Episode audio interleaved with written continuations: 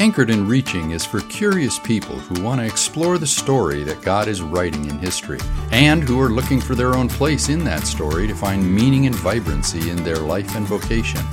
I'm Kevin Mannoia.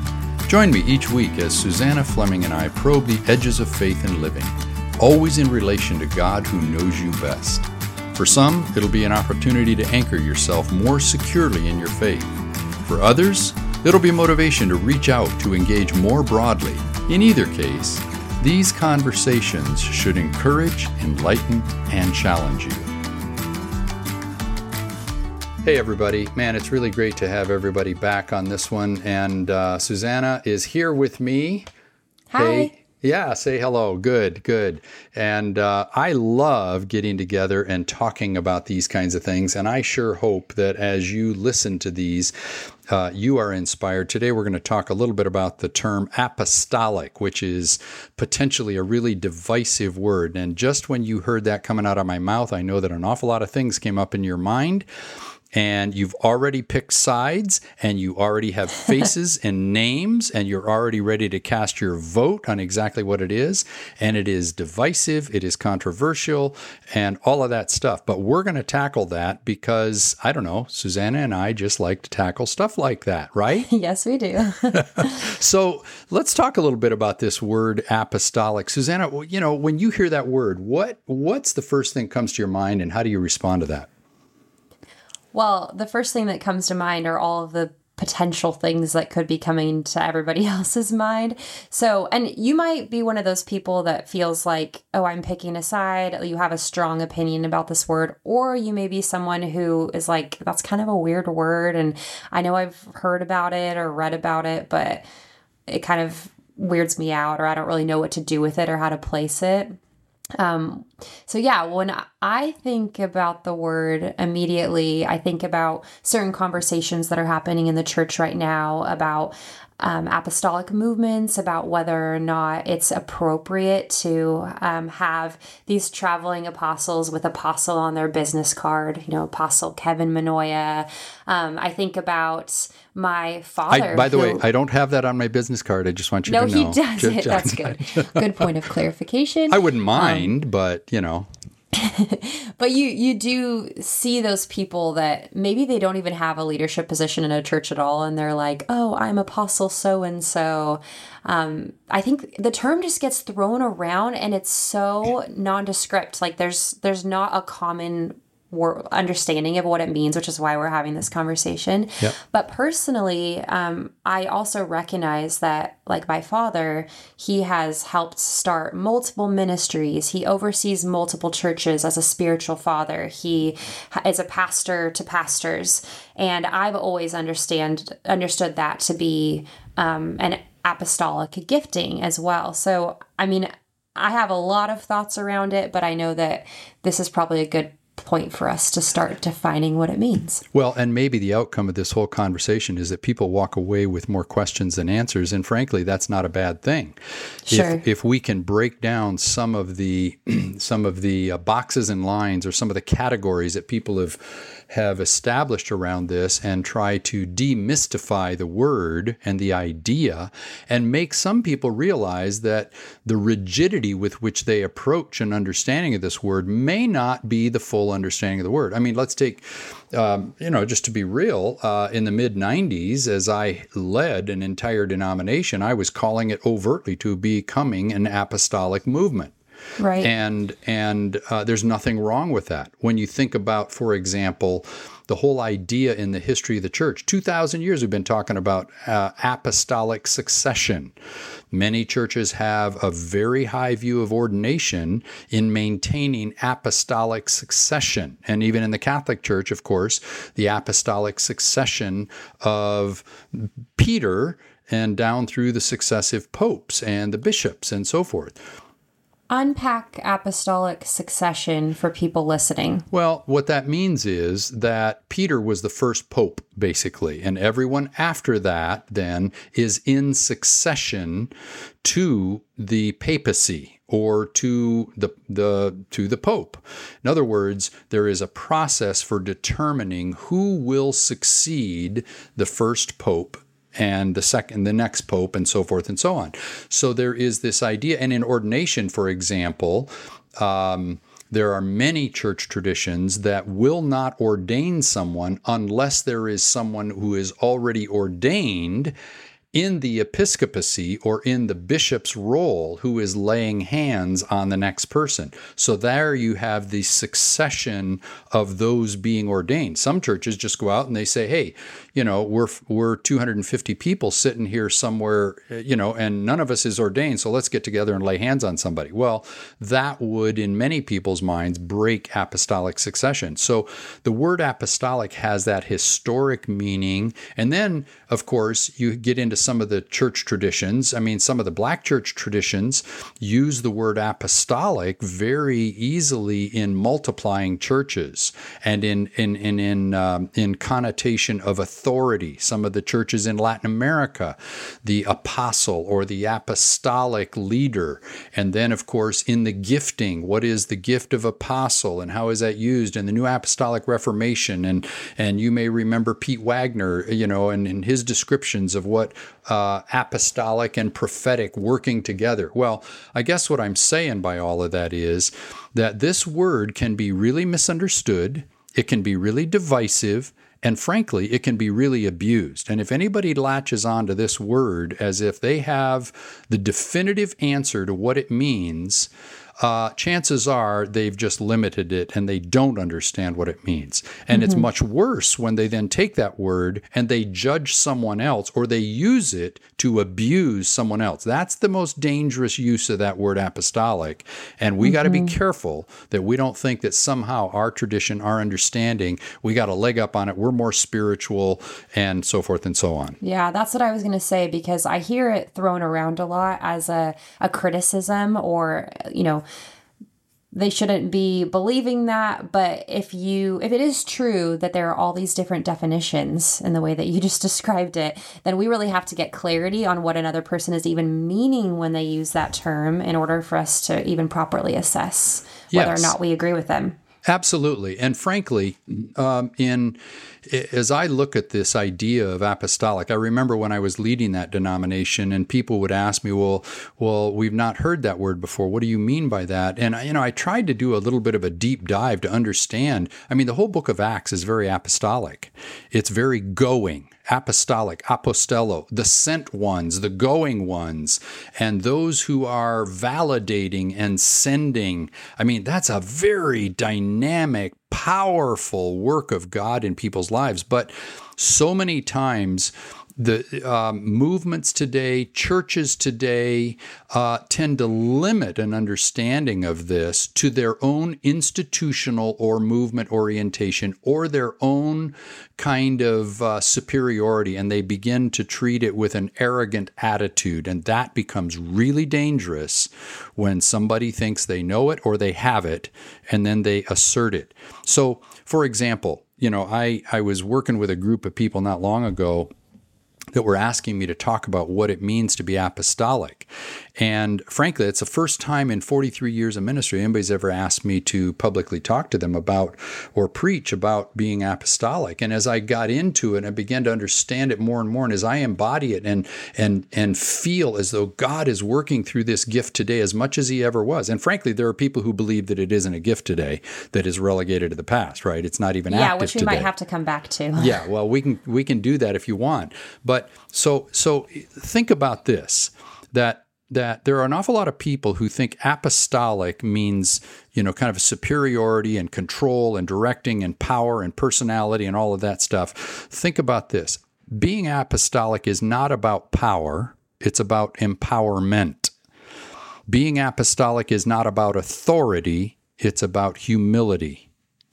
Being apostolic is not about control, it is about release being apostolic is not about directing, it is about validating. Being apostolic is not personality, danger, danger, danger. It is about others. Being apostolic is not about accomplishment, it's about influence. Being apostolic is not about visible outcomes, it is about the unseen. Being apostolic is not about the gift, it's about the fruit. So all of a sudden now, as I begin to understand, now I can see how all of these manifestations of this term um, often can be misused if we don't keep the foundation of what it really is squarely rooted in God's heart, God's gifting, and in the nature of who God calls us to be. Yeah, I all of those statements are really important for us to apply as we're considering this.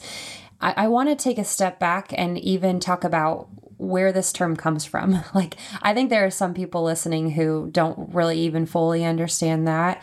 Many of you have probably heard Ephesians 4:11, which refers to the five roles that God has um, set up in the church: apostle, prophet, evangelist, teacher, pastor. Um, it actually doesn't even say pastor, by the way. It says shepherd, which is important because we get in a lot of you know conversations about what a pastor is in the church and people use that word and it's not very helpful but that's for another podcast. Um, so that's where i know that it's talked about. Are there other places that you want to reference or? Well i guess i would go back to your earlier statement that there are five roles that god has set up in the church. Really uh, well, there's more than that. Oh, are there? Okay, good, good, good. But, I just want to make sure we're not limiting ourselves. Yeah, we shouldn't limit ourselves. But I guess, and maybe you can correct me on this, but I always go back um, to those five roles as um, roles that equip the saints for the work of the ministry, as the verse says. Um, so there are tons of ministry roles, but those are five what that are listed. Hospitality. Yeah, so then you have the spiritual yeah, gifts roles. Yeah. So yeah. I so then I mean, this is you know there are so many branches we could take this conversation on because people talk about the fivefold ministry. They yeah. really elevate these roles. Maybe we shouldn't do that at all. Maybe we should take the different passages where Paul talks about spiritual gifts and even references gifts that he doesn't entirely list and understand that there is just a manifold of ways that God can work through people to build up the saints. And when we get too attached to a specific verse, verse we really limit ourselves. Isn't that cool? You know, it, and again, we become so so enslaved to our our boxing up the Bible and trying to make it say something that that maybe is too small. I mean, uh, you know, if hmm. you were to take the conversation about the fivefold gifts, well, a majority of the world, a majority of the Christian world, they would not reduce it to fivefold gifts. They would not reduce it to five, four, fivefold roles. There are a lot of church movements that think of it very differently than that. Uh, some have looked at the Bible and they have pulled out of the Bible those roles, but but but there are many that haven't. And and we've got to give God permission to be God even over Scripture. The scripture is an instrument by which God has expressed himself. And we want to talk about that in another podcast. We want to talk about how the word of God is more than words and more than the Bible. Um, uh, God God has used these words in Scripture to help us understand. But let's remember that that God is so much bigger than the Bible, and and and and let's try to ascribe to God's heart and God's possibilities that they may go beyond the categories that we read into the Scripture. Right. Yeah, that's a good reminder. So, what I'm hearing you say is we shouldn't try to make a formula out of every verse, um, but we should let God be God. And what I'm also understanding is that maybe we need to not try to make the apostolic into some kind of concrete um, because I, I've only really heard about it in the context of the fivefold, right? I mean, that's that's been my upbringing and my understanding and I people really latch onto that and for some people it's really helpful and for some people it's really problematic. Uh, I think we could probably not even choose either side and just zoom out a little bit and say, okay, this is in scripture. Um, what does apostolic mean and how does it show up in the church today? And how do we I, I don't know. I maybe I'm getting stuck on it, but where do you where do you generate your definition of what it means to be apostolic? Do you generate yeah. that from the apostles? Right. Well, that's a really good question, and frankly, I think that is probably the most important question because. Um, at the risk of doing what we don't want people to do, that is to try to define something with a level of precision mm-hmm. and intellect that it takes the spirit out of it, what we want to do is say, okay, God is in a relationship with humanity, redeeming, saving, restoring us, right? Making us new, a new heaven and a new earth, renewing God's vision in us, restoring God's uh, uh image in us. So God is doing that in highly relational ways. That manifests in us in experiential ways. We have an anchor, we have the absolutes, we understand God is not going to God doesn't change, but but but but God works with us in this highly relational way and we each will experience God with some nuanced differences. So when when I understand the apostolic nature of God's movement through people, I am understanding it through the lens of my experience with God. Now, it may be that someone else who has an experience with God that is much more um, maybe categorical or much much more organized or or or even intellectual, they're going to understand the concept of the apostolic nature of God and God's church through that lens. So we mm. got to understand that we are experiencing God through different lenses that is our own lives as he works with us relationally to renew God's image in us. And then everything that we talk about, everything that we read in Scripture, everything that we live is going to be shaped by that lens of our own experience and our own uniqueness. Now, if that's true on the individual level, it's also true on what I call the stream level or the church level or the group level. So we have groups of people who get together in large, some people call them tribes, or some people call them denominations or streams, and they get together and they have sort of a common way of looking at things because they have some generally common experiences. And so they are going to develop a common lens through which they understand the apostolic nature of God and God's church.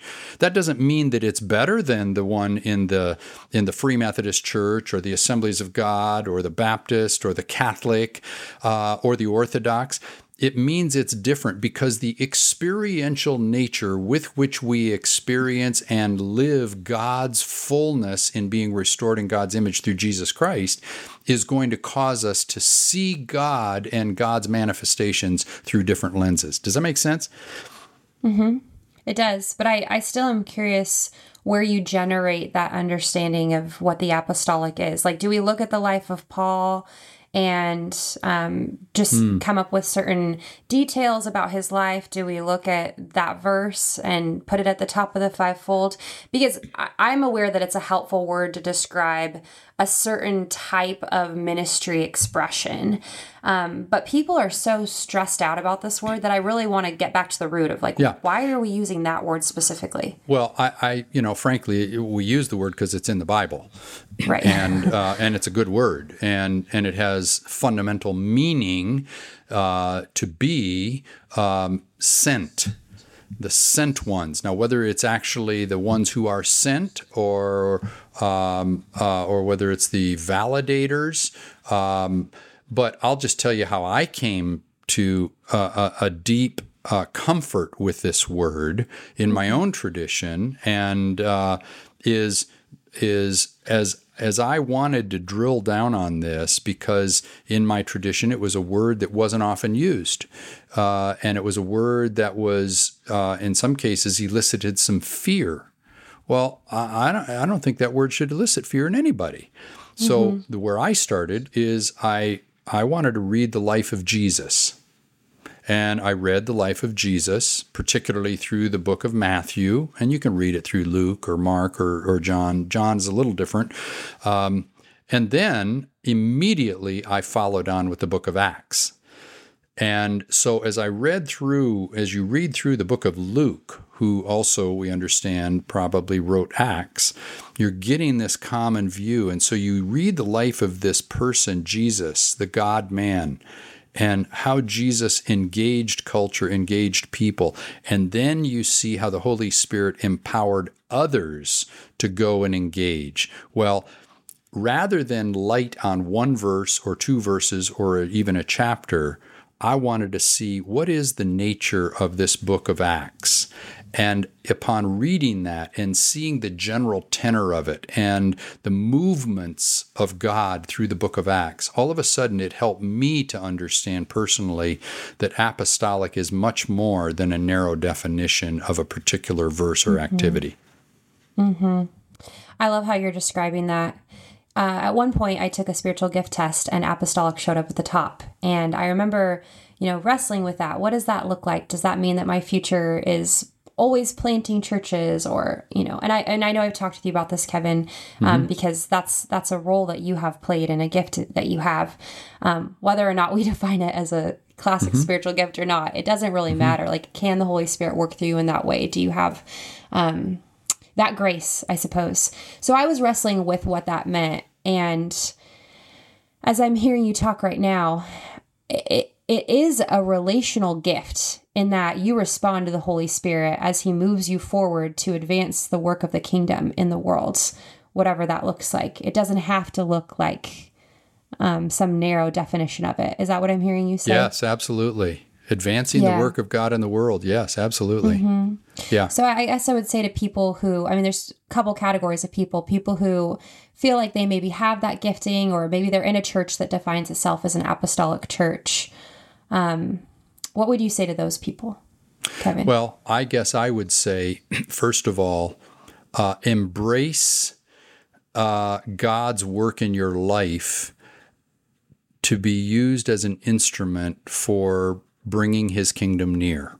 With right? humility. With you, yeah. yes, absolutely. With humility, the fruit you never operate in the gifts apart from the fruit those two they just you, you never do um, so i guess i would say to people like that embrace god's work in you for advancing god's work in the world through the person that you are mm-hmm. um, don't allow people around you to impose a definition on this word that does not resonate intrinsically with you and consistent with the fruit that God has put within you as being people of sound character, humble, and permeable to the Holy Spirit. That's um, really good. It's it's so easy to listen to people teach and impose, and then you lose. You know, we sort of check our brains and and we and we sell our soul to something that's external. Mm-hmm. Um, yeah, that's really good. And then I'm also curious what you would say to people who, and I know that this is opening up another conversation, but there are people who don't believe that um, apostles, like the, the, the apostolic movement, ended with Acts. Right? That's what they would say. Um, we don't necessarily need to go into it, but I'm wondering if there are people who kind of land a little bit more on that side, a little bit more cessationist, what do they do with the word apostle or apostolic today? How do they still find space for that in their lives? Yeah, that's a good question. Um, and I, I have to plead some level of ignorance because that I'm not one of those. Right. Right. I believe that that, and I certainly don't want to speak for people um, that that can speak for themselves. Um, but I guess what I would say is, um, uh, whatever this is that you and I are calling apostolic, please, by whatever word you ascribe to it, let God do that through your life. yeah. Right? If you don't call it apostolic, let God do what God wants to do through your life in advancing God's work in the world. Call it another word if you want to. Um, I, I don't want to. I don't want to to to put words in other people's mouths, but please be open to what God wants to do through you. Hmm. I think that's so well put, and it really. I mean, we talk about this a lot on this podcast, but language can get so just difficult and it's so important that we ask good questions that we define things in conversation because you might talk to somebody about this tomorrow and they might have a completely different understanding of what the apostolic is. But at the end of the day our heart on this podcast is to let god be god and to do our best to partner with what he's doing. And so um, like I said earlier, I, I just find that this word creates such a barrier for people. Yeah. And my heart is exactly what you just said, Kevin, that people would let God be God, partner with what he's doing and not get so caught up in the definition of a word. And if you're from one of those traditions that you mentioned that um, this word is described, you, you spoke about it earlier, people who maybe are more inclined in their personality toward defining things. Um, I don't know that we're necessarily putting shame on that either here. I mean, oh, we don't want to put shame all. on anyone, but we're no, not no. necessarily negating that. Like that's also what would you say to those people? That's another category of listeners. yeah, we can go through a whole list of people, right? Well, I guess I would say to people who te- who are more inclined, as you so gently and graciously say, um, who are more inclined to put things into categories, please be permeable and generous when you look at people who think differently or approach their their their their living of God's um, spirit through them differently than you. Um, and frankly, that might be a little difficult because a lot of times people who think a little more categorically might be, it might be more of a challenge to accept people who aren't so. And I just ask, please operate in the grace of God, recognizing the diversity that exists in the kingdom and the diversity that exists among the people of God, uh, out of which we do find unity. Hmm.